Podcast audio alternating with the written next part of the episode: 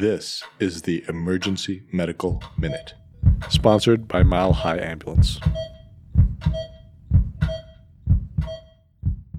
The Emergency Medical Minute is excited to announce that we are now offering AMA, PRA, Category 1 credits via online course modules.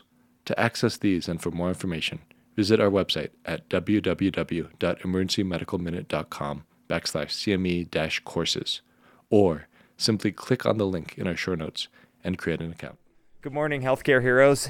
Uh, I'm sorry that we're not armed with bagels. Apparently, Einsteins are not essential workers. They were closed when I drove up to the snowy uh, Einstein's entrance. Okay, so we're going to review a study which was published in November 2020 called IV Haldol versus ondansetron for cannabis hyperemesis syndrome, a randomized controlled trial. So certainly pertinent to our patients, right? We see tons of people who are here with cyclical vomiting, uh, some of it attributed to uh, daily uh, marijuana use. So this was an interesting study. It was conducted in the ER, and I believe it was conducted in Canada, although I'm not sure.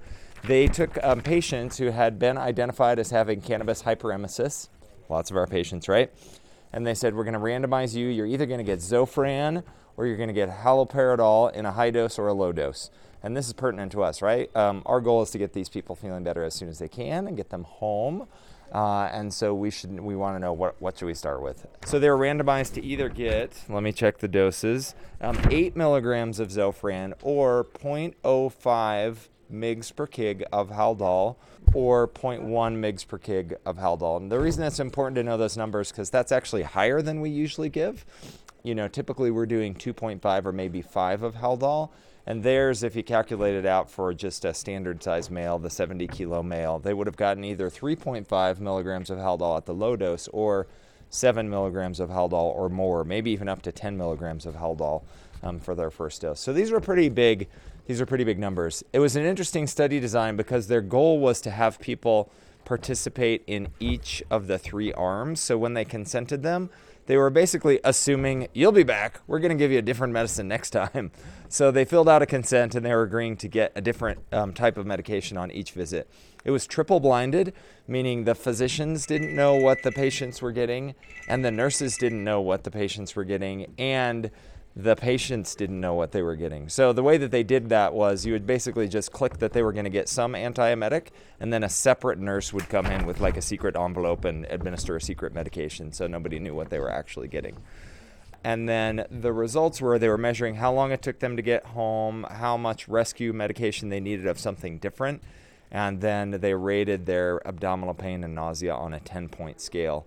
And at first, when I read that, I thought, like, shouldn't there be some more objective measure of when they're ready to get go home? Like, are they still vomiting? But if you think about our patients, really, they kind of tell us when they're ready to go home, right? It's very subjective. If, if they just say, like, oh, okay, I can go now, that's when we send them home. So, how do you think we did on the three different medications? What was the High dose Haldol. high dose Yeah, so you're right. They actually only did this is a small study. They only had like 30 patients. So they ended up bunching the two Haldol groups together to uh, analyze the statistics, but the Haldol did better on all measures. So on their 10 point scale of like 10, you're so much better, you know, 1, you're horrible.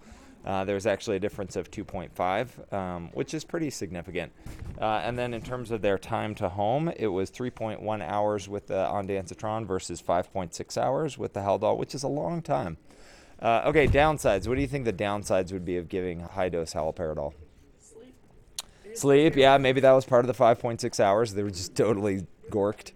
So it was the, you know, what we call extra extrapyramidal side effects, specifically dystonia. So people who get the like acute torticollis in their neck, and then you have to follow up with some Benadryl or Cogentin. That was significantly higher in the Haldol group, and specifically in the high dose Haldol group.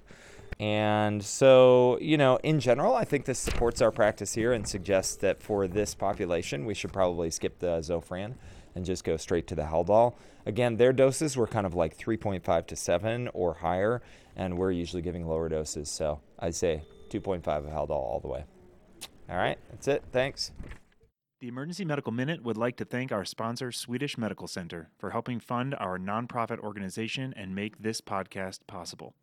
Donations are essential to our organization to cover operational costs and fund the creation of our online courses offering AMA, PRA, Category 1 credits. So if you enjoy our show, and if you're able to make a one time or recurring donation towards our organization, any amount is helpful. Please click the link in our show notes to make a donation. Thank you for listening.